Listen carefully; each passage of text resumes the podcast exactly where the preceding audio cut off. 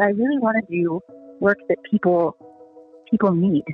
You know, like I've I've learned that enough that it's not enough to just do work that is creatively satisfying to me. It has to be work that other people get and say, "Oh, wow!" And it's not it's not showing off anymore. It's not like, "Yeah, look, I can prove that I'm really clever and I can get hired to be clever other places." It's more like, "How can my cleverness make somebody else get something and feel better and like work around a problem they have?"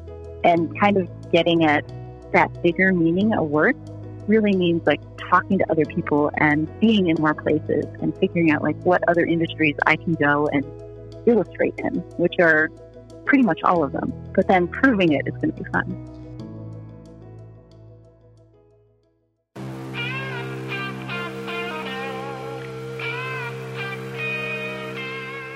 Welcome to the Art of Coaching Podcast, a show aimed at getting to the core of what it takes to change attitudes, behaviors, and outcomes in the weight room, boardroom, classroom, and everywhere in between. I'm your host, Brett Bartholomew. I'm a performance coach, keynote speaker, and the author of the book Conscious Coaching. But most importantly, I'm a lifelong student interested in all aspects of human behavior and communication. I want to thank you for joining me, and now let's dive into today's episode.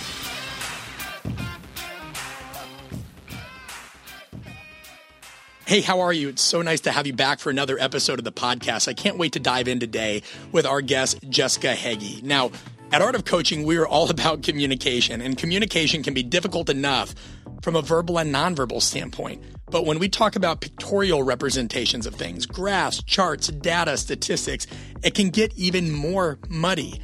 And the thing is, there's special people like Jessica Hagy out there in the world that can take those things and, in a very deceptively simple way, draw connections between them using humor, using the facts at hand, and using just creative genius. There's no other way to say it to make these seemingly disparate ideas more well connected and easier to understand. And I don't care who you are, that is a very unique talent. If you need to influence a CEO, uh, an administrator, a head sport coach, your superior, your subordinates, anything like that, being able to make things that look charming and deceptively simple is one of the most effective ways that you can get them on your side. So, Jessica is an artist and writer best known for her Webby award winning blog, indexed. And she literally takes these complex ideas and puts them on index cards. And you're going to hear more about how that started in a bit. And what's crazy about that is when we say Webby Award winning, that may not mean much to you. I know I had to research it, but the New York Times literally describes it as the internet's highest honor. It is presented by an International Academy of Digital Arts and Sciences of more than 2,000 people. And these people are subject matter experts and they determine some of the most useful stuff out there on the internet, which I think we can all agree the internet has become kind of a cesspool uh, for quite some time. So somebody like Jessica taking it upon herself to provide such value is incredible. And she is also the author of How to Be Interesting, The Art of War Visualized, a personal favorite of mine. My book, Conscious Coaching, very much followed the art of war kind of idea of know yourself, know thy enemy.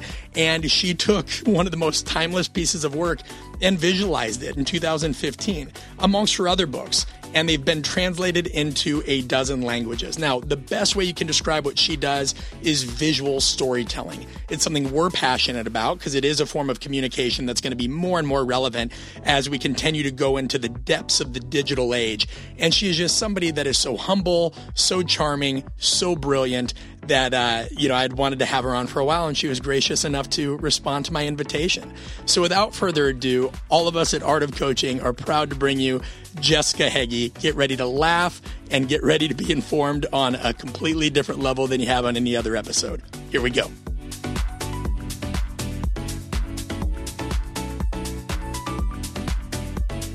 Guys, welcome back to another episode of the Art of Coaching podcast. I'm here with somebody that I've been a fan of for a long time, Jessica Hagy. Jessica, thanks for joining me today. Thank you so much for having me on. Yeah, and thanks for improvising, guys. A little behind the scenes. We, uh, like many people during the pandemic, sometimes run into technical issues, and it's our first time in over 114 episodes on Zoom. We've had an issue connecting there, and Jessica and I are still getting to know one another. So it's always fun slash harrowing as a host uh, when you have to go through two to three different mediums to connect. So Jessica has been nice enough to to jump on via the phone and and just improvise. And Jessica, it seems like as I go through your career, and we talked a lot about it on the intro of it, but improvising and being able to adapt to complexity and chaos is something you're pretty good at. As that has going with the flow always came naturally to you, or you know, have you always kind of been this this laid back persona, or you know, do you have some type A tendencies that it's taken some time to work that out? I definitely think that I was always oriented to just sort of like do what I had to do, and I never really had a stable career situation. So honestly, to think that I had another option would be preposterous. Like as if, as if I didn't have to change around all the time, mm-hmm. because I just working in creative industries, like it's constantly changing and evolving, and places shut down, and people move jobs, and you just you just can't get too comfy ever. Yeah, no, and I've enjoyed doing research on you selfishly because, you know, one, I if there's one thing I want to bring on this episode with you at least, I feel like some of the podcasts you've been on in the past, I'm like, wow, she is very cool under pressure because a lot of them just seemed like the, hey, let's pepper Jessica with as many questions as possible without having a conversation. So I hope if nothing else, I might ask you some goofy and weird questions here and there just to have fun. But I hope, if nothing else, it's a little oh, bit more relaxed than your previous episodes. Oh, um, I, you know what? I didn't really think that I got super, super peppered. But honestly, the most pressure I've ever had was when I was doing a book tour and a bunch of people just came in off the street and were just like weirdly like confused about where they were and they thought I was somebody else. And somehow I got all the questions right. So I was really proud of that. But there's a reason for that. Just listening to you, you're very thoughtful about the way you interact. And I, I love you said in one uh, piece of research that I was doing, you talk about how you feel like you're very wordy. And we live in a time where everybody almost wants to praise just succinctness, right? Say less is more. But sometimes being wordy, in my opinion, can be a good thing because it kind of helps you just weed through the madness of your own thoughts. And then you take a mathematical look at words to kind of be somebody that's really visualized language. For somebody in our audience, and we have a wide range, but when you think of just visualizing language, visualizing your thoughts, you know, how did that come about for you? You know, aside from the copywriting and, and stuff that you did, where did you finally learn, like, huh, this is something that I could really hone in on and, and get my message across more clearly? Yeah, so I've always been a really sort of a linguistically curious person, for lack of a better phrase. And if you've ever done sentence diagramming, say in like second to seventh grade, you can see that I, every sentence has a visual structure. And the more I played with drawing things, the more I realized that those visual structures can echo mathematical structures. And that's sort of how I built a visual grammar around charts that tell sentences visually. And that, I mean, if nobody's seen what I what I do, that sounds like okay, this woman is weird. but yeah, um, if you take a sentence diagram, you know that the crux of the sentence is always on the flat line in the middle, and you can work out of out from there and expand on what the sentence means and all of those things. And the tighter you get with your vocabulary, the more you can fit into two or three words.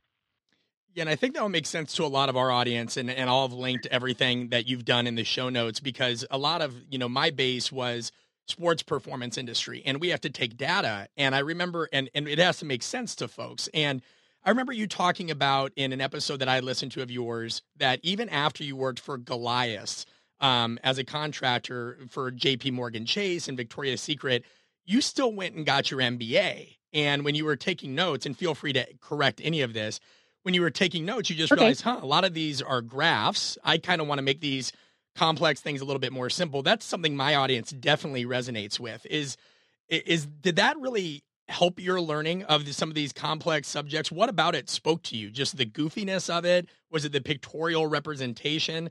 What, you know, from somebody that myself can look at graphs sometimes and be tremendously confused. How did you mesh this kind of left and right brain thinking for it to be so cohesive?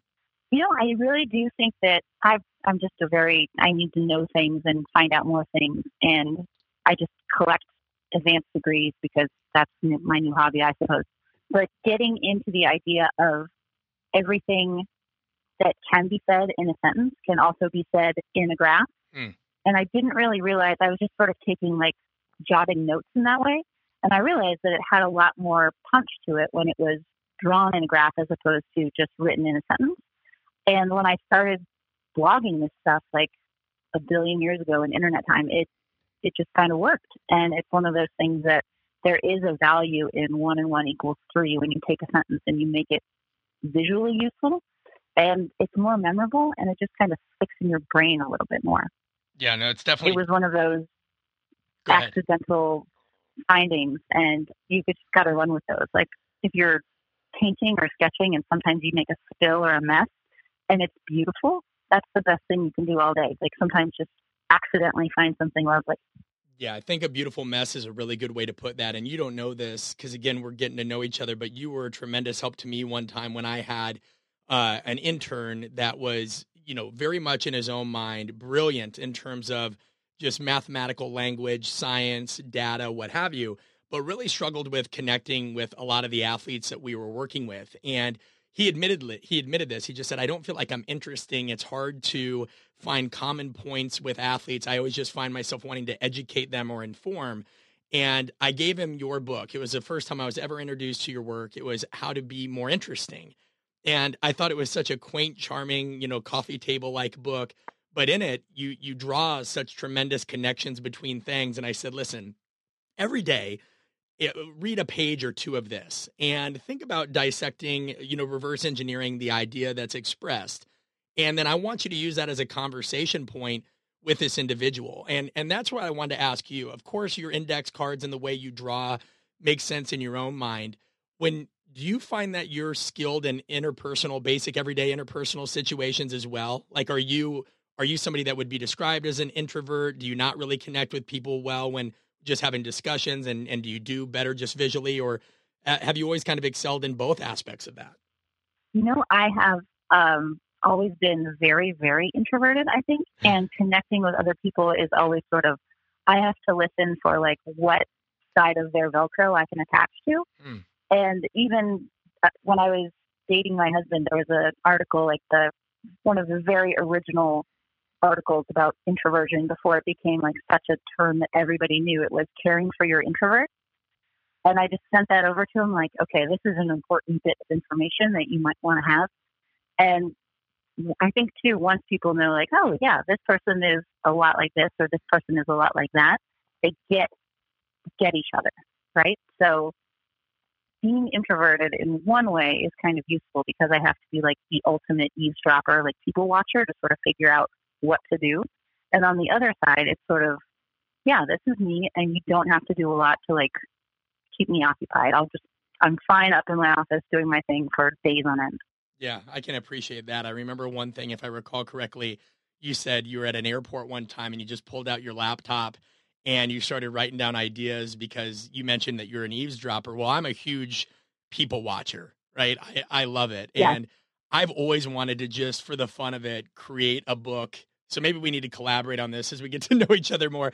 Uh, something of just you know life at the airport and doing you know funny little things about the person, the people you observe, and their quirks and their tendencies. Um, you know when when you create, it can be really hard. I know for a lot of members of our audience, and many of them have advanced degrees themselves, but a lot of them have a lot of self doubt. Right? I think we're all familiar with some level of imposter phenomenon or syndrome. Oh yeah. Did did that ever creep up much in your career, and and how do you combat that? Oh, all day, every day.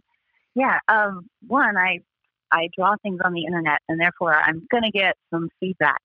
And there, for every like, this is awesome, thank you for doing this, you get like five emails of how dare you, and this is terrible, and I can't believe anyone ever told you or not. and I, I think you kind of get don't know, just numb to all of it after a while. And your inner sort of, what am I doing? Am I any good at this? What is happening voice kind of has to take over. So kind of knowing, knowing what that is. But every day I just sort of sketch things out and I'm like, is this any good at all? Like, am I crazy? What have I done now? Like, this is weird. And I, I think if I can make myself giggle, then I've done something, something useful. And that's the only real voice I can use.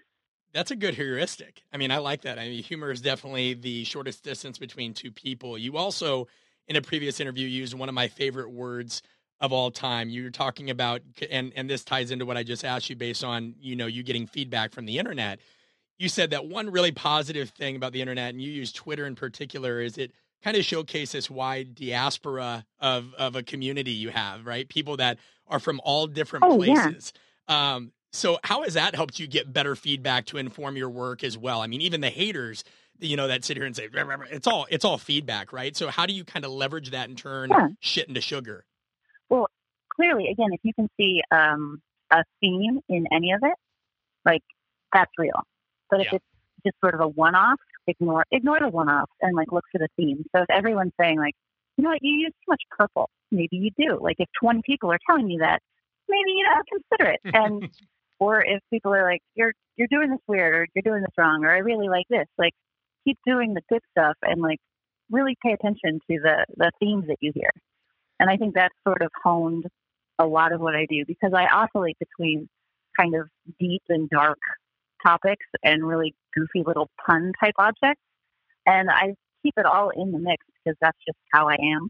But knowing like what people really what resonates with people is is good to know because then I can make any point that I really want to get across get across better. And there's sort of an idea of like the more truthful truth, which is just because I have an opinion about something doesn't mean that that opinion is the truth that is the better truth of the fact. So if I can say that in a way that other people are like, oh yeah, I get that, that's the bigger truth. Like refining what I want to say to make it more resonant. Yeah, and I think I just went around in a big circle. No, no, no that makes sense. I mean, because a lot of it comes down to, and I relate to you on this, and to you. You had mentioned self comparisons. This, it's all all these pieces of feedback are just stockpiling ammo. You know, it allows you to get an idea of okay, this worked, that didn't work. It's a real time experiment, and really, I think if I hear you correctly, and I've I've followed your previous work, is where you lose is if you let somebody's feedback completely take over and you start following their plan instead of your own. Um, and I think that resonated with me because as I transitioned industries from being just somebody that worked in sports performance to now leadership and communication, I mean, Jessica, I had people all over saying, no, you should do this or you should open your own facility and you should do this. And I said, no, like, I know I have a following in this space, but now I'm going into another space because they're interrelated. They have to deal with people. And I know you have an agent and I know that you continue to grow in in a lot of different ways, but how do you still manage to block out all these like what what's your filter for when somebody gives you a suggestion and maybe it's your agent maybe it's your audience maybe it's other things of you should write this you should do that how do you honor your audience without letting them dictate where you should go all the time You know what? I don't get a lot of you should. I get a lot of you did it wrong. ooh So wow or um, well, not not that directly, but that sense of this. I don't know what this is, or I don't know what to work with it. got it And I always have to put myself in the lens of I'm writing for audiences, and it's all about what the audience gets. Like there was, I might have talked about this before, and I don't want to like double up on it, but there's the the most shared BuzzFeed things are what kind of Harry Potter house are you, or what brand of cheese are you, Yeah, and it's all about what are you. Yeah, and it's about the, the people and like what they see in their stuff. And if if my work is not focused enough around a benefit for other people, then it's not as sticky. And that's where I always have to come around to like the difference between like art and commerce. And they can absolutely intersect, but they always have to talk to the audience first. It can't just be like, there's this feeling. It's like other people are like, yeah, I do that too. What? Okay. yeah no So really sort of focusing on why is this why is this marketable, usable, resonating is is the one thing I have to loop like turning ideas into something people actually want is is my is my editorial bit. And a lot of that comes from not just knowing yourself really well but but knowing your audience and i think something that our audience will appre- appreciate because they've asked this question a lot i loved your take on it I'd, I'd love for you to expand on it but we get a lot of questions of you know should should i define a niche and and we hear this all the time right and and you can almost think that finding a niche can be overrated advice um, because are you going to be a specialist? Are you going to be a generalist? Can you be a generalist specialist? And and we can make it complex and, and overly complicated at times. But for you, it seems like that you followed something that you loved that made sense to you. You know, you owned that, and then that became your niche. But it didn't seem to me that you set out to make that your niche right away. Am I correct in that assertion? Or if not, can you kind of elaborate on that story? that was a really good summation of my non-strategy strategy, like tweak as I go system. Yes. Um, I think finding like, okay, if this works for me, how can I make it work better for other people? Seems to just be like, okay, that's how you find an audience. Because if you go after an audience that you don't understand, or if if you're in advertising and you get a persona and you're like, I've never met this person. This doesn't seem right. This feels like an Excel spreadsheet. This doesn't feel like a human being. If you can make it human being, like think about an actual person in a room that you're talking to, that makes it so much more powerful than here are the demographic stats of my target audience. Yeah, and I think but but that can be tough for people when they combine, you know, the combination of imposter phenomenon and then their audience. We can we can tend to let data override our thinking sometimes. And again, it goes back to why, you know, your work is so special. You're able to draw, you know, relationships between seemingly complex ideas. I have to ask you this though. You've drawn a lot of relationships and I'm putting you on the spot totally. Is there okay. one idea that it kind of and haunt is a dramatic word, but you know, go with me that you you still are looking to draw that index card for that that graph that relationship and you just haven't found it yet and it's like this elusive you're like i'm going to make this work and it, it's always running in the back of your mind. Does that question make sense what i'm asking here? Yes and i actually have that document open on my desktop right now. It is uh, it is how to structure luck and force serendipity. Ooh.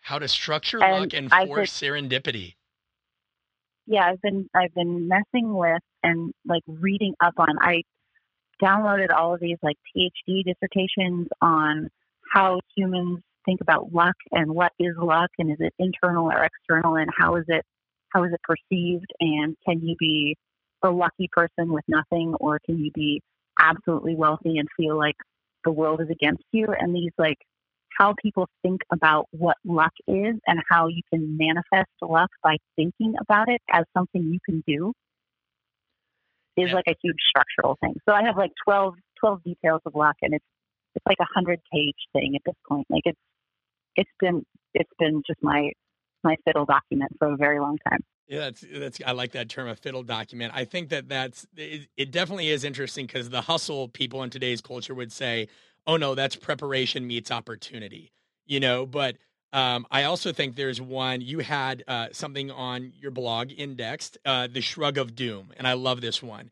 because I think a little bit of luck comes from you know people have to have some imagination, right? And in this one, you guys got to check it out again. It'll be in the show notes.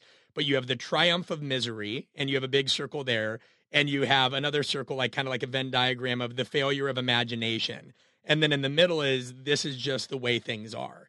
And I think that that can get a lot of people right now where they just feel like, oh, it's a pandemic. This is just my luck. It's this and that. It's how much of what you think we experience as hardship or a block in an opportunity or a failure to take advantage of a situation comes from that lack of lateral thinking or the failure to imagine, as you said, you know, like how much of it really do you think that ties into luck and being able to overcome these things.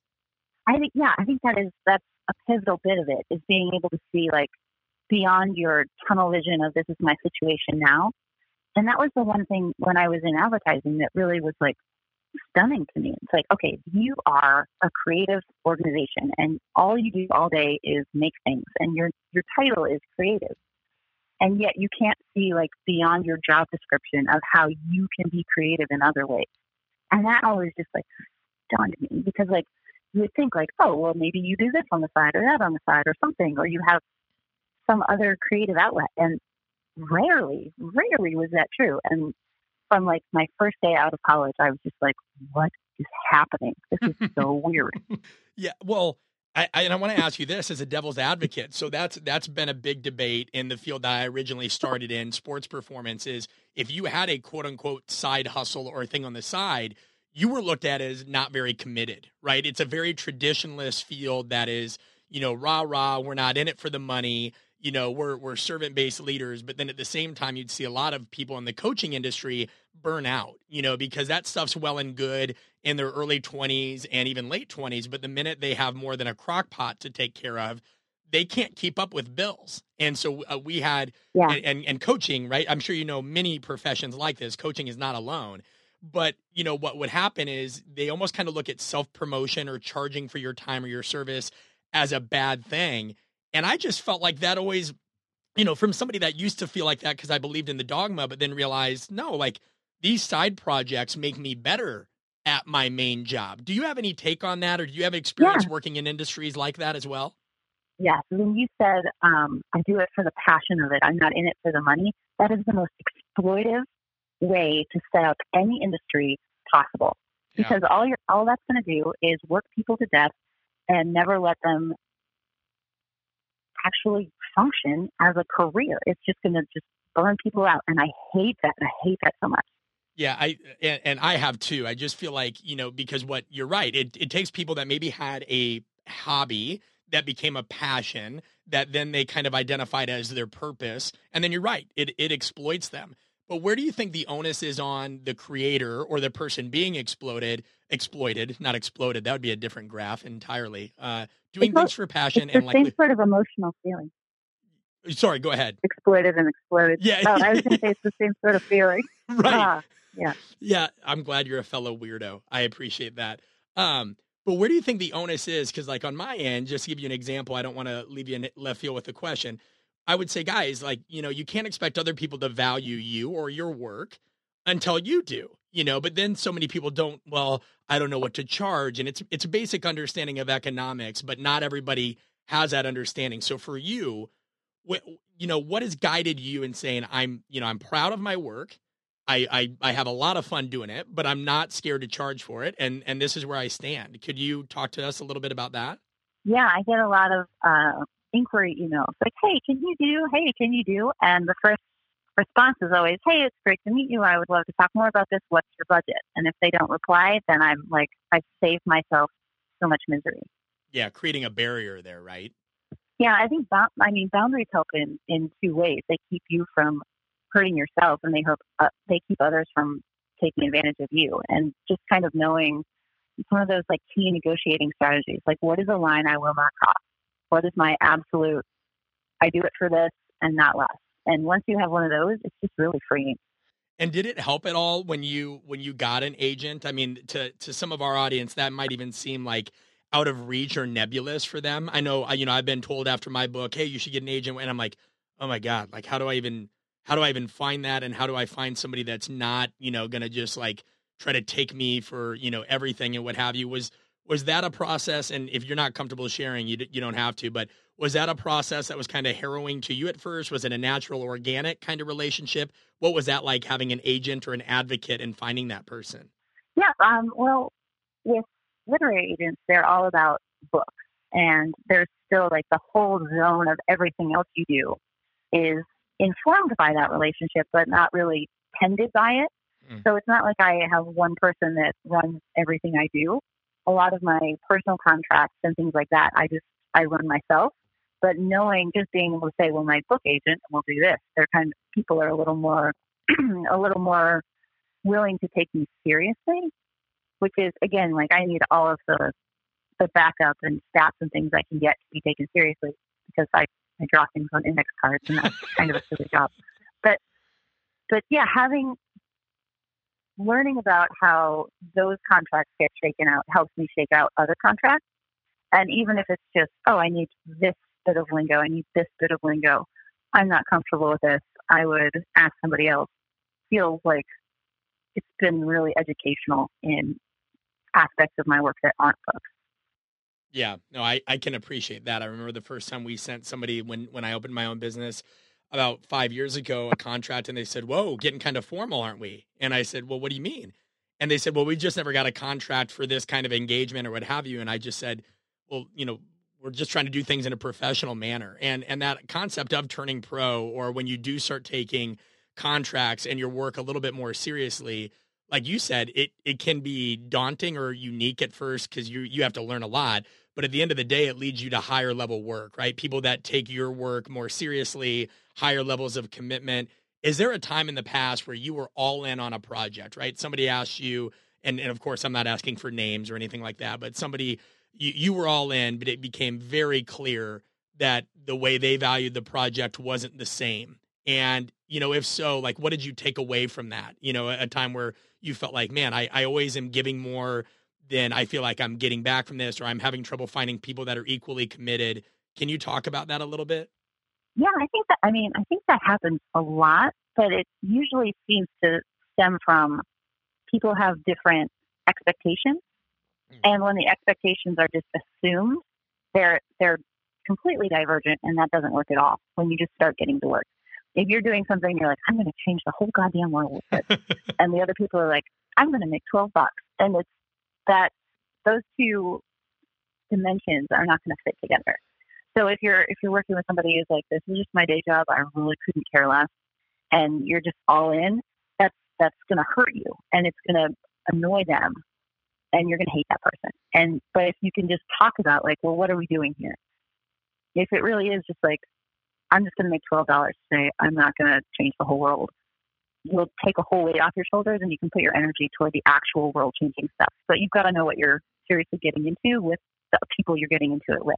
Yeah, and I think that's another good point of something that when you're really passionate about something and you don't have those expectations lined up, that can lead to a lot of burnout in your career because you know you might if you don't have that clarity, like you said, you're working with a lot of people that end up being not you actually, but you could end up working with a lot of people that are just like, yeah, I want to make 12 bucks where you actually do want to change the world or at least some small little corner of it, right? Like at least you're uh yeah. I, and um it, it's a really easy way to uh, lead to burnout. I know at a time where I felt like I was putting out so much content, things that, you know, I didn't want other people to go through certain things that I had to go through the hard way.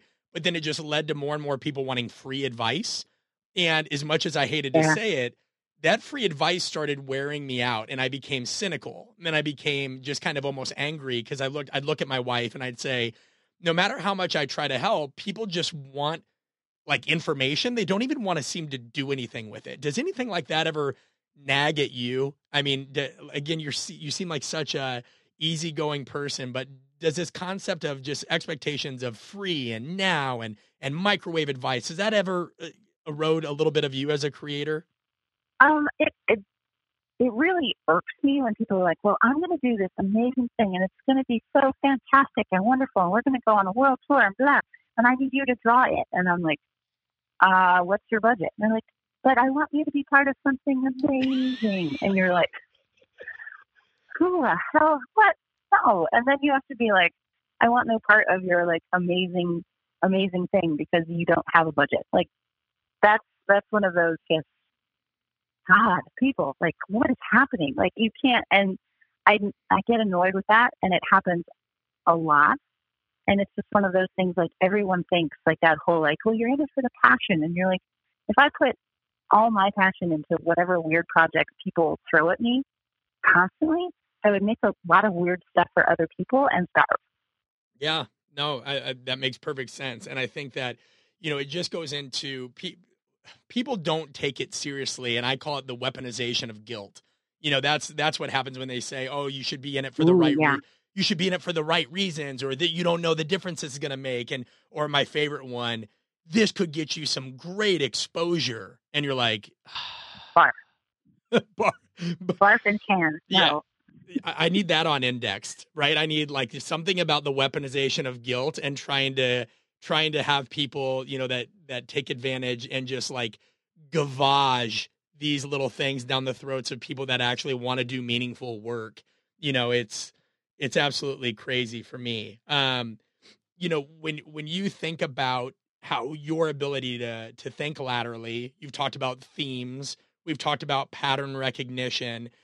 How have you trained that? And and I know for some people it really does tend to come naturally. I mean, you know, to to a degree, and I'm sure there's some of that with you, and it's a little bit of both. But like, do, how do you continue to strengthen your ability to see patterns be, between seemingly disparate things? I know you read fiction, and I think that that's awesome. I mean, mm-hmm. do, you, do you think that people just need to explore and play more, or what are your thoughts on that? Yeah, I think don't don't censor your input on what you what you read and what you study. Like some people are like, I only read The Economist, and I am extremely professional in what I do, and I would never watch trashy television. And like trashy television is just like the new like Greek choir. Like there's yep. so much out there, and I think putting in all sorts of inputs And yeah, training it a little bit, sure, but just being able to say, you know what, there is a parallel between this Kardashians episode and this episode of The Price is Right and what Bloomberg said about Bangladeshian drought. Like mm. These are all interrelated, and if I just sit and think about it, I will forge some weird neuron in my brain that'll come in handy 20 years later. No, that's a that's a perfect example, and the Bangladeshian drought is something to be aware of. As is the Godzilla dust cloud, right? Don't you love that we live in a world where the Godzilla dust cloud is fire now, tornadoes, fire tornadoes, Godzilla dust clouds, everything. Um, and the the reason plague. What'd you say? Plagues. Yeah, plagues. Every, I mean, murder hornets. I mean, the thing is though, if if you read all of the news, there's always something absolutely horrible happening at every single minute in every single place in the world. And you can get really bogged down in the dark, weird horribleness of that. Or you can just be like, you know what, this dark, weird horribleness can probably inform something good. And something good can be made out of all of this. And just knowing that interconnectedness too, like, because I think right now people are just getting like doldrums of what the news is because it's dark. Like, we are in fantastically historic times and it's, it's dark news. Yeah, I, I mean, you even look at the time we're recording this, the stock market is edging back up towards you know new highs pre-pandemic and and everything like that. And and people are just boggled by this right? They're like well i don't know. Like i'm out of the market. I'm not doing this. And it's like we're we're in a time now where the world rebounds in a lot of fantastic ways but if you're not careful about what you put in your brain it's just going to take you down further and um you know it leads me into something i wanted to ask you about we run uh, these leadership and communication workshops that are heavily improv based. Yeah, one thing we struggle with, and this is why I, th- I think you're so well suited to kind of elaborate on this, is you know, improv's all about constraints. Jessica, it's like what can you do with this and that, yeah. right? And so we'll tell somebody, um, you know, we'll get them in a group and we say, hey guys, it's real simple, and I'm giving you an example of a game.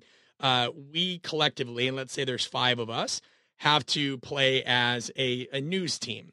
And we are reporting on something. And we'll ask somebody for a noun. And let's say they said pterodactyls. And we said great what are they doing? Um, what are these pterodactyls doing jessica? Give me give me any kind of like verb. Are they dawdling? What are they doing? They're robbing. They're robbing right? So we have pterodactyls robbing. And and where are they robbing? Where in the world are they? Are they at bloomingdale's? Or are they in india? Where are they? They're in the back of the dry cleaner around the corner from my house there you go. Pterodactyls are robbing a dry cleaner around the corner from your house. So we'll give them that premise. And we'll we'll tell people like everybody kind of has to do it in either a one word story format, right? Or they have to build off in some way what their partner gives them. But inevitably, you know, as we do this, there's one one or two people in the workshop that are like, "Well, I don't get what something like this has to do with real life."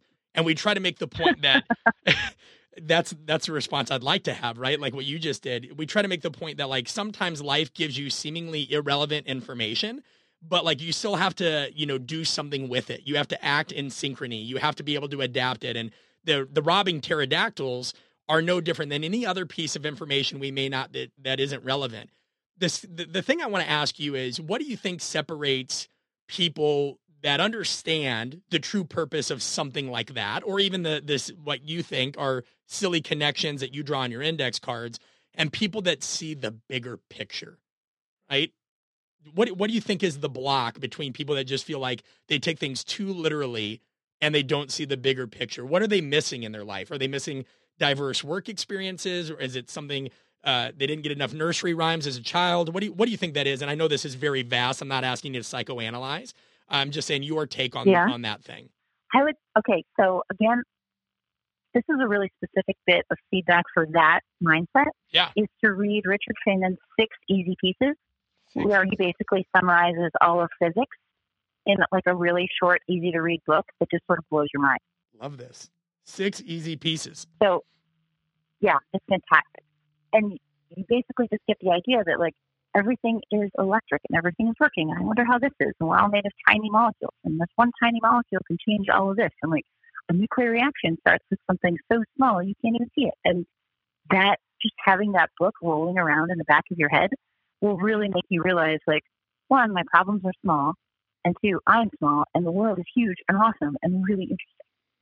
Yeah, I love. That it's very much like when you think of screenwriting, right? Three act structure or a five act structure of like the components of of story. And I very much look at your work everything you do tells tells a story. One, individually as those index cards, right? But two, the bigger picture of hey, there's connections. There's all kinds of fun, whimsical, goofy, like you said, sometimes deep and dark connections between things, and and ultimately, you know, th- that's life, you know. And so, is that kind of how you think about some things now? Do you think about them in in six easy pieces, metaphorically, so to say, like, or how do you break down? What's the first step? when you get met with a really complex idea that, that you want to break down? How do you look at it? I always sort of look for the vocabulary word that, that works best for the big words, the big topic And it's not always the most obvious word. It could be something a little bit oblique or a little bit strange. But finding one or two words that wrap around a subject and then working with those words to wrap further. Like I can do a lot with actual words. Like those are my concrete building blocks. And from there, I can kind of think through other topics. So sometimes, like if you and a, a random stranger have like maybe one thing in common, that is a huge, huge thing upon which you can build entire worlds. And just finding finding those good words can go so far. I like that. Can can we do uh, an example of that? Do you mind? Yeah, go for it. All right, so throw it out. I, am going to give you a pretty basic word. I won't give you diaspora, although I do love that word. There's God, that was a that's I think that's what made me fall in love with your work even more. Um, we're going to start simple. What we focus on at Art of Coaching is communication. You know, not and not trust falls and and hey, look them in the eye and tell them you care, Billy. But like truly, uh, the science of what it takes to be a more effective communicator. And believe it or not, there's some mm-hmm. people that we have to sell on the fact that like that's a really important intangible or skill that like oddly enough like kind of like you know i know you have a three year old son. Is he three still at the time of this recording or is he older now? He's seven now. Oh he's seven. Wow. Okay. Wow. So yeah my previous yeah. research time is a time is a flat circle in pandemic time. He'll be 42 tomorrow. There you go. Okay. So you're um like uh, and i got now i got to remember where i was going because i just got embarrassed that i got bad i did bad research there. But the point being uh, is, no wait Go ahead. Communication. Yeah, no, communication. Communication so, was your key. Right. And we try to get people to understand that, like, really, like, there's such a science to this in terms of getting people to do what they need to do. You've got to get on the same page. So, um, let's just use the word communication because that can be broad and a big idea, and there's so many things. Break that down for me. Okay, so I'm going to start with just communication, just sort of like doing one of those like serial killer walls where you connect all your ideas with yes. like red string and then like lose your mind.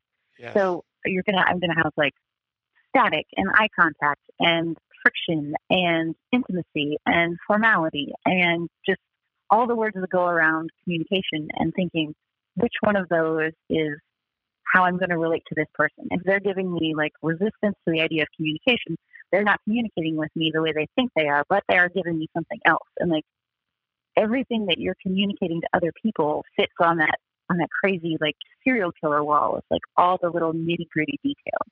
And finding the one string from you to the other person is how your serial killer wall is going to help you get your next victim. I really like that. The Not serial, victim, client. Yeah, there you go. Hey, either or. Uh, serial killer, serial killer wall. I think what I should have done is I should have challenged you more. Is I should have said, let's find the connection between communication and Wayne Brady, and then just giving you that and let you run with it, you know, and see where you gone. But no, I think that's a great idea. If you're and I think a little bit of that is I recognize a weakness of myself. I would try to break down because I'll present a lot. And I know you you do a lot of presentations all over the world as well. Well, neither of us do a ton right now, but when you do presentations, you're trying to tell something complex in, I don't know, 15, 30, 45 minutes. And what never worked for me was basic outlining. And I always felt like, man, I'm kind of dumb. Like, you know, because the basic outline would end up being like 32 pages because I go into some rabbit holes. And then one thing I started doing is just taking post it notes and thematically, right? I'd say, like, all right, here are some key themes I want to cover. What are ideas? And then I'd stick those post it notes with the subcategories or sub themes under that. And I could move it around on my table. And because it was tangible, Jessica, it helped me a lot more than just an outline. So, is your serial killer wall an example of a quirky way that you organize things within your environment? Or what is something that if somebody saw you do, they were like, "What is this? Is this woman okay? Is it okay?" But it really works for you. yeah. So my desk is a total mess. I've got a lot of weird watercolors and inks and stamps and some what is that?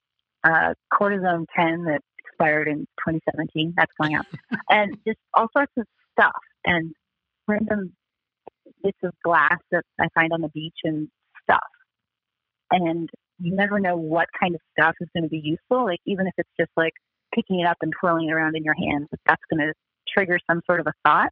But really outlining things and thinking about like, what am I supposed to say to these people? It always starts. It's most helpful for me if I can be like, who are these people and why are they here and what am I doing here? Like, am I here for comic relief? Am I here to actually illustrate a topic? Like, what what's my role and what do they what do they need from me? And how can I do that in the most fun, non obnoxious way, well, slightly obnoxious way that I can. slightly.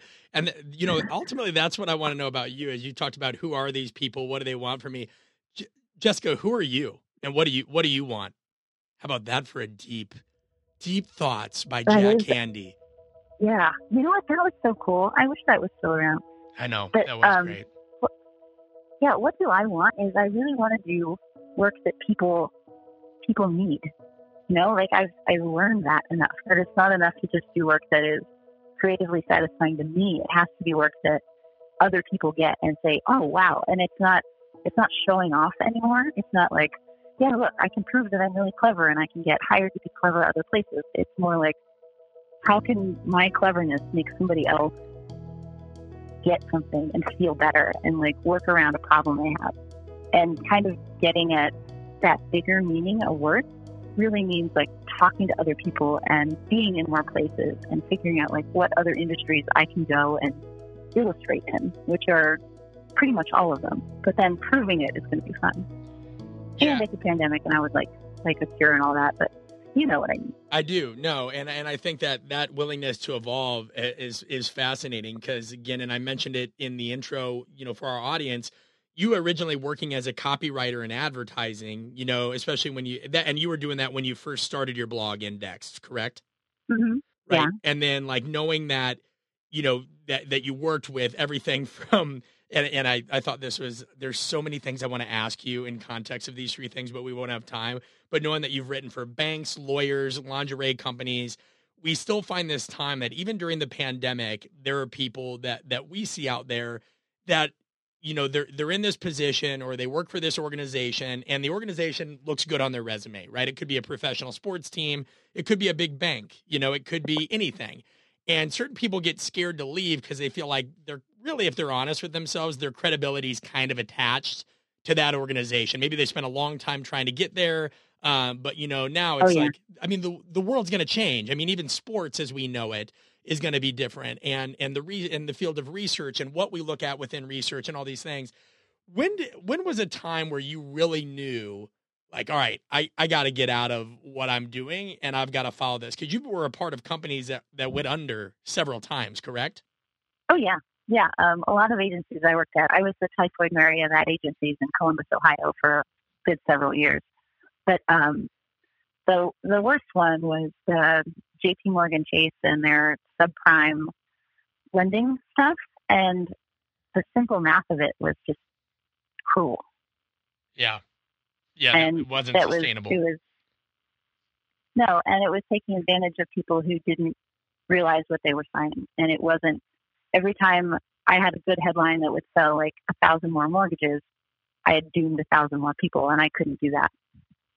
And that, and then I went. I mean, I made the moral decision to go to Victoria's Secret, which is hostile and terrible in its own way. But I mean, I had to, I had to get away from the bank, and and the the company and the people who worked at the bank were just like, no, this is just our, our business and this is what we're doing. And didn't see that it was really evil. And that was hard. That was the hardest because people were like, you're insane. That's a good job. And I was like, yeah, but like, no.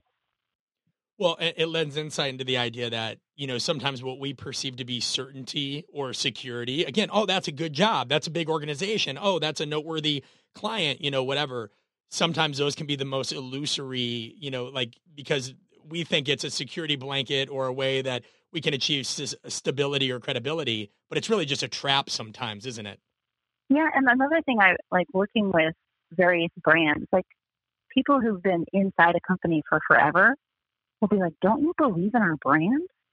And I'm like, no, we're making it up as we go every day. It's not a real thing. Like, you've got to believe in something that's not literally made up out of whole cloth and Photoshop. You've got to believe in something that's like sturdier. So within that, what do you think is something people seem to be chasing or really into today that is made out of, like you said, this kind of just tablecloth? It's it's it's not it's not sturdy. Do you think there's something that we're going to look back on? And again, this is forecasting. Have fun with it, right? Like five, ten, twenty yeah. years and be like, oh my God, how did we not see that we were totally chasing the wrong thing with that? I think, okay, so my kid is super into Minecraft right now. And any opportunity he gets to go onto YouTube and look up his favorite like Minecraft influencers is I'm just like, what is happening? This is there's an entire economy on Minecraft around this. Yeah, and these kids these kids love this and this is so ephemeral and high paced and crazy and it's just like sugar crack. And I, and thinking like, what are we building industries around? That's a that's weird a, ephemeral things. It's, it's crazy. Sugar crack is first of all, that's the first time I've ever heard that term. Um, that's my new LLC, or it might be my rap name after this. What's your rap name, by the way? If you had a rap name, I need to know this.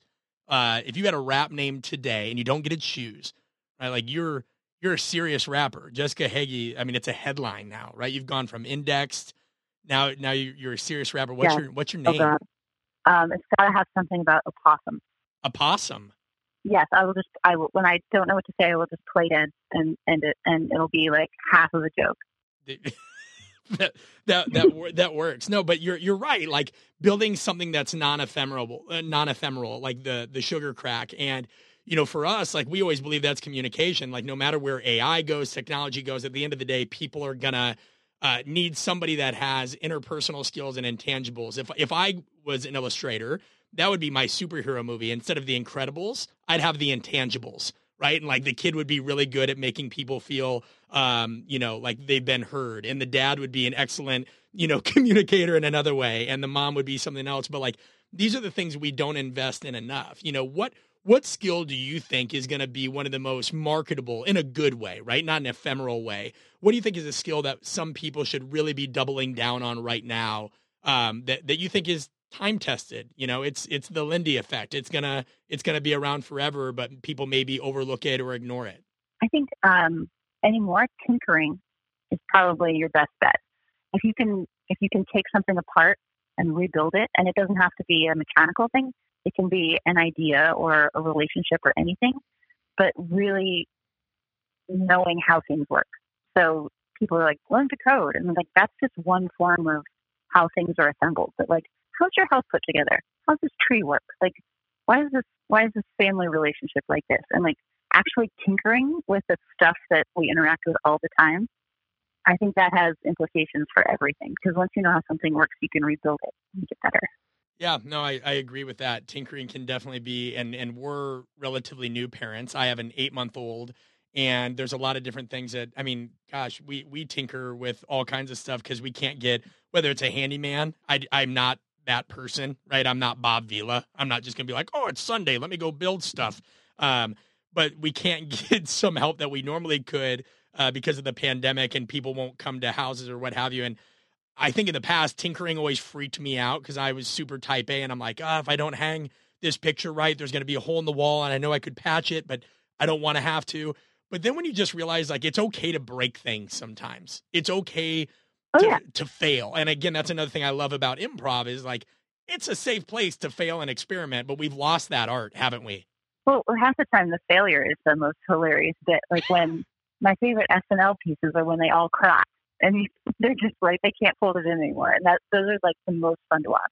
You might be one of the only people, and I'm glad to hear it. My wife and I are avid SNL fans, and all we ever hear is people say, "Well, I don't watch that anymore. It's not as good." You know, since the days with you know, whether it's Dan Aykroyd or Chris Farley or, you know, what have you. But like, you know, it's Saturday Night Live is is is a staple in this household. Has comedy always been something that you've been drawn to? Yeah, I think the like the one thing that really like that I was just like I can do that when I was like seven was this series of books called Sniglets. Have you ever heard of these? No, it's from like the 80s. no, you need very, to tell me more about. It's very this. niche. Okay, so it was like a series of these little these little like cartoon books that were sold in like Spencer gifts. Like this is the vibe that we're going here. It's, It's, I not, love it's Spencer not, gifts. I know. Well, now it's all like perverted, like bachelorette party Yeah, yeah, stuff. yeah. But it used to be like Good. weird, like Far Side esque things. And a sniglet was basically a book of portmanteaus for words that don't exist but should. Mm. I like that. And it would, ha- yeah, and it was it would have like words for silly things, like the crust on the edge of your toothpaste tube has its own word, and the feeling you get when you walk into a room and forgot why you went there had a word, and just it was basically like if you think about, oh yeah, there's a German word for that. It was like no, there's a sniglet for that. There's a and they were just for that. these, they were just obnoxious and weird and total like dad jokes half the time. And me being like this little kid was just like, this is my future. And I don't know why. I don't know why sniglets were like my thing, but I was like, that's what I'm gonna do. That's phenomenal. Is it, so? Is there a word that you had came up with that you really feel like should be a word, uh, but isn't? You know what? I probably just stumble over words and, and put them together. Like yesterday, I used the last of the butter, and I was like, "Hey, can you grab me a a, a block or a, a brick or a, a wall or a, or a stick?" That's right, a stick of butter. That's what butter is. Yeah. I'm just thinking, like, what if there was a brick of butter? And I was like, "Oh yeah, the the fairs are closed, and they're not carving faces out of it now." Yeah, if if there is a brick of butter, it's at Costco. Um, you know, you can buy cheese that weighs as much as a Fiat at at Costco, and so I'm sure they have a brick of butter. I always like to go to websites to see if that's a thing. Like, I if, if you didn't have my full attention, and I'd never do this when I'm interviewing anyone, especially you, I go to brickofbutter.com. You know, because I want to see if that's the beauty. Somebody's thought of that. There's definitely Oh yeah, there's oh, de- there's definitely a brickofbutter.com. There's got to be. yeah, and there, there's got to be. That's the thing, though. If you put any word with any other word, there's probably something built up around it already. It's a band somewhere. Yeah, no, 100%. All right, well, you know, we want to honor your time, so we're going to get into a little bit of a fun lightning round here. And one of the things we haven't really came up with the title. We kind of go back and forth. We've called this Devil's Advocate, we've called it Hot and Cold, we've called it something else. Uh, we've called it a lot of things, but here's the gist. I'm going to give you a quote, right? Now it's uh it, I'll, I'll give you an idea of where the quote's from or what have you, and you need to make an argument or just talk about like why you think that quote is correct. And then I need you to flip it. I need you to talk about why it's also not correct, right? It's kind of like gray area, right? We've gotten away from the gray area in life. Everybody wants to be very black and white in their thinking. So it's just something to have fun with. You know, nobody's gonna, you shouldn't get any hate mail from it, anything like that. Are you willing to play? Yeah, I, I'm cool with hate mail. Okay, cool with hate mail. Yeah, that uh, I I feel like you have a really humorous way to to deflect those things. All right, here's the quote, and it's come from a book that you've recommended in the past, The Goldfinch. All right, uh, in The Goldfinch, Yeah. there is a quote that says, "Sometimes it's about playing a poor hand well. Sometimes it's about playing a poor hand well." Now you choose um, which one you want to do first, whether you agree with it and why, and whether you disagree with it and why. But you're going to do both. Okay, so this is this quote actually has like a reference for it. my late grandmother had this like embroidered and hanging in her bathroom, I knew and she that. was a like okay. a world level bridge player, and she was always about like, yeah, you can do something with everything, and it all depends on what other people have too. And a hand of cards is a relational object. It's not something that's just up to you, and it's not something that only reflects you. It's something that your partner can play off of too, especially with bridge. And if your partner has a stronger hand, then your weaker hand might be leverageable as the round goes. Yeah, that's that's On the other hand, we can talk about how that quote is just complete bullshit because of absolute structural inequality. And you know what? The poor hand should not be dealt at all, and we should be dealing with that first and foremost before we make people who got the short end of the stick feel like they have to do extra work just to get to the table. beautiful. Very well done and improvising on the spot. Very well done. You're getting a golf clap. Um, all right, here's another one. It's called Break the Block. Inevitably, no matter how Okay. much of us like or we believe to be subject matter experts in something, or no matter how fluid a skill comes, we all get blocks, right? Whether it's writer's block, creator block, parenting blocks, whatever that is. I need to know the oddest thing in the eye of the beholder, of course, that you do to kind of get out of a creative block? Like, what's something that you've done in the past that like really works for you, but somebody else might be like, "Oh Lord, really?" Is there anything goofy that helps you break the block? Um, well, I mean, one of my really weird habits is that I walk very, very long distances every day. And I think if I if I don't do that, I start to get squirrely and I can't think straight. So I I think what do I have today? I've got like 6.7 miles, and if I don't get another like three or four by the end of the day, I won't be I won't be organized. And I know that that people hear that and they're like, are really strange and that's messed up. And like, how long does that take you? And I'm like, about three hours, but I leave at like five in the morning, so it's fine. And that is really like the one thing I figured out that keeps me sane, like especially now when kids are underfoot and nobody can go anywhere and I still wander around. And I jot notes on my phone and I keep myself from going completely nuts. I can appreciate that. I'm I'm also an avid walker. I mean, there's people that well, we live in this world of intensity, right? And there's a lot of people that think that just because I train athletes that like everything I do workout wise has to be super intense. And it's like, no, because I channel that intensity into other areas of my life. You know, and you know, you're a parent, mm-hmm. right? When when all of a sudden now you're doing your own venture and you have a parent, you know, th- there's little things that you can only budget so much of that emotional energy and that focus to. Um, I do have to ask though, does your son still like donuts? I remember hearing the story about when he was three, you guys would go get a donut every yeah. day because he was a picky eater. Does he still love donuts? He is less of a donut fiend. We still haven't gotten him to eat cake or ice cream or frosting. So the plain cake donut is still our go-to like treat for him. I don't know what what his deal is. He he likes bland things and bland things only. So he's very blonde. Um, but yeah, he's not he's not so much into the donuts, but he is into walking with me because when we do go for long walks, just him and I, he has my complete attention and he can just talk and be like, "So, I'm going to talk to you about this. I'm going to talk to you about this. I'm going to talk to you about this." And like, how is this small person holding so many words inside? Like, this is amazing. you go, sir, sir, where are you coming up with these things? Where is this generator? You're doing awesome. Um, all right, two more easy ones. You've talked about how you can go down deep, dark rabbit holes sometimes. I like the term dark. I don't think we talk about the dark side of things enough. I think we tend to have a society that looks at those things as curses or, you know, weaknesses and, and things we've got to get rid of. Uh, but, you know, you can, not everybody needs to be the, the hero of their own story. They've got to embrace their inner villain sometimes as well. What is your favorite villain in any movie or book? And I'll allow you to use an anti hero as well if villain is too strong for you. Uh, Willy Wonka. Oh, no, no hesitation. Unpack that. He kills children for sport. The man is amazing. like he's just the weirdest character. Uh, yeah, I mean that and the Family Guy rendition of, of Willy Wonka is also great, where they just kick him in the shins. Uh, the Oompa Loompas. He keeps, he keeps. He's somehow this beloved character. He murders people he gets away with it. He manipulates people with terrible advertising. He's a vile, vile individual. And like all the Roald Dahl stories, if you've ever read his like short stories, ghoulishly good. So you can kind of see how Willy Wonka pops out of there. So if he's so twisted, though, why is he your favorite? Are you, like, I mean, I know you're twisted, but you know, we unpack this more. Well, so he he's basically he's an id. He does whatever he wants constantly. Mm. He has access to everything to possibly enjoy, like all of the like delicious things and the wealth and the time and the power, and he just farts around in his bizarre little world, and he gets away with everything for reasons that are never mentioned in the book. And like the police never come after Wonka ever. Uh, never. Yeah, and they're definitely just, on the like, payroll. no.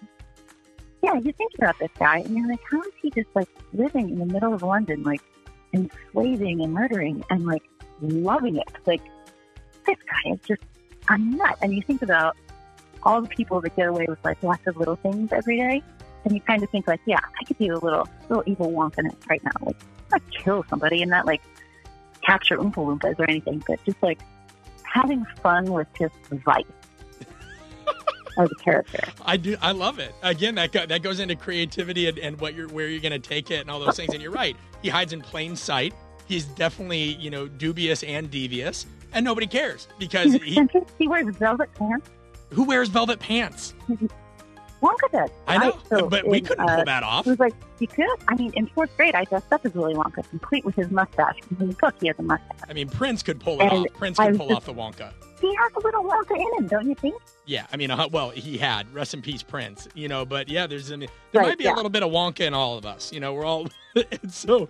All right, here, here's another one. Uh, a time where you sent an email, a text, or I know you like Twitter, a tweet, maybe to the wrong person by accident, and your heart jumped into your chest.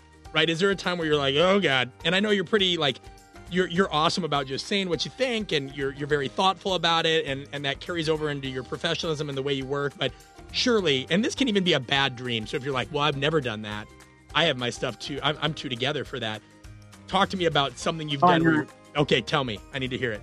So it was it was a few years ago, but I used the word spazzing out in a card, and I didn't know that that was negative or ableist at all. I didn't know that it was a cool word used for someone who had any sort of like a spastic condition at all. oh I just neither. thought it was right a thing, and I didn't know at all. And somebody like notes like messages me like that is really a shitty thing to say. Like that's not cool. And I was like, oh my god. And like I quit Google, and I'm like, of course that's a shitty word, and I shouldn't have done that. And I still feel like, oh, geez, like how did I how did I do that? But like, thank goodness somebody was like. Hey Jess, like I know you're not a terrible person, but like that's a terrible word. yeah that's a great So now I know not to use that word. That's a really good example. Yeah, because that can be. I mean, you would had no idea, and the intention was good behind it, and you know the, that's going to happen sometimes. All right, I've peppered Yeah, you with. well, we all live in these like linguistic bubbles too, and you're just like, wait, what is that? What is this? What is this? A, oh God, yeah, and like even the time like growing up in Akron, Ohio in the '80s, like so many things were said that are just like not okay, and to be like in your 30s and still learning those, it's like, wow, we have so many different levels of communication out there. Well, and it is tricky because like there's other times where using the oh like if you use the because you can be overly literal with words. Like one thing that kept me from putting work out for a long time and not doing a blog is like my background is one that's, you know, it's a very science-based field. And so when you wrote, every single thing had to be, you know, cited. I mean, if I literally said communication is important to um, quality of life and career success, right? Like I would have to cite that. If I said that, you know, um, an, an athlete getting faster can enhance his on the field performance, I'd have to cite that. And so it was always rooted in my brain. You know, I, I almost couldn't write or speak informally. But then what was frustrating is sometimes like you're around people that are too literal with their words and they just don't get to the damn point, you know? And so you realize, right, so if I think I'm being correct in that I'm citing everything, I'm using the literal definition, but that can backfire. And then being too lax with our words can backfire. You know, where where you draw this line of what is actual social intelligence or intelligence in general. And like I think it's just the ability to read between the lines. What do you think? Yeah, I think uh, as communication evolves and we all learn, like, who is extremely online and what does extremely online sound like and what does this publication sound like and what does this publication sound like and how do people who read those publications communicate? Really kind of, again, like, it all comes back to like, who's your, who's your audience? Like, I'm not talking to like club kids in London who have their own like Cockney rhyming slang for all the bands that I don't know. Like I can't communicate with them. I don't know that lingo. I don't. And knowing just like I know how to speak to my people and my crew of people and that sort of age group while keeping my ear to the ground for other things is like the only way to go. Like I can't stay in that bubble, but I can't pretend like my bubble doesn't have a whole lot of people I can talk to. Does that make sense? Yeah, 100%. 100%. Well, listen, I want you to know that our community will always be happy to support you. I know you reached I, I reached out to you as a stranger and you know you were so kind enough to to come on and share your time with us. And so you know anything you need inside or outside of your bubble we're- we're, definitely happy. And within that how can we give back to you jessica? You know i'm going to share all this stuff in the show notes You've been super gracious with your time, even the technical difficulties. But how can we give back to you? Where can we go to support your work and uh, anything that you have coming up that you'd like to let us know about? Um, gosh, I would say one, like buy all my books, like handful of cases, whatever works for you. Yes. That is always helpful. And the other thing is, I do a lot of in-person sort of recording of other people's conversations and just listening in and then drawing in graphic form the things they say. And that as as one of the things that I do commission wise is something that I'm always looking to do more of. And especially now that everyone's on Zoom and there aren't all these great conferences going on, that is something that I can still do and have that fun leave behind for people. So if anyone's looking to enhance their online conference situation, let me know and I will illustrate it. Very fascinating. I like that idea. That's a unique. That's definitely a, a, unique way. And so, what's the best way to to get a hold of you? Then is it contact through your website? Is it finding you on Twitter? What do you prefer as a communication medium? Uh, my website has all of my full contacts, but if you Google me, I have I keep all of my emails live. So anything you find will get back to me. But Twitter Twitter works really well. Uh, Instagram, I'm not on as much. I'm, i have been told that I should, although should whatever. And yeah, I'd say Twitter or my website, and that's jessicahagy.info. Beautiful. And like I said, guys, we will make sure and put that in the show notes and make sure if you're listening to download the reflection sheets you guys get from each of these episodes. And Jessica, again, I can't thank you enough. Huge supporter, huge fan of your work. Rest assured, I'm going to try to find ways that we can collaborate and also know that uh, when all this madness ends, anytime you want to come to one of our uh, communication and improv workshops. You have uh, complimentary access anywhere you want, anytime you want. Uh, we just love to have somebody that uh, you know has fun with things, thinks deeply about things, and and wants to interact with engaging people that also just love experimenting. Uh, we'd love to have you around. Awesome. Thank you so much. Absolutely. Guys, until next time, this is the Art of Coaching Podcast. We'll talk to you soon.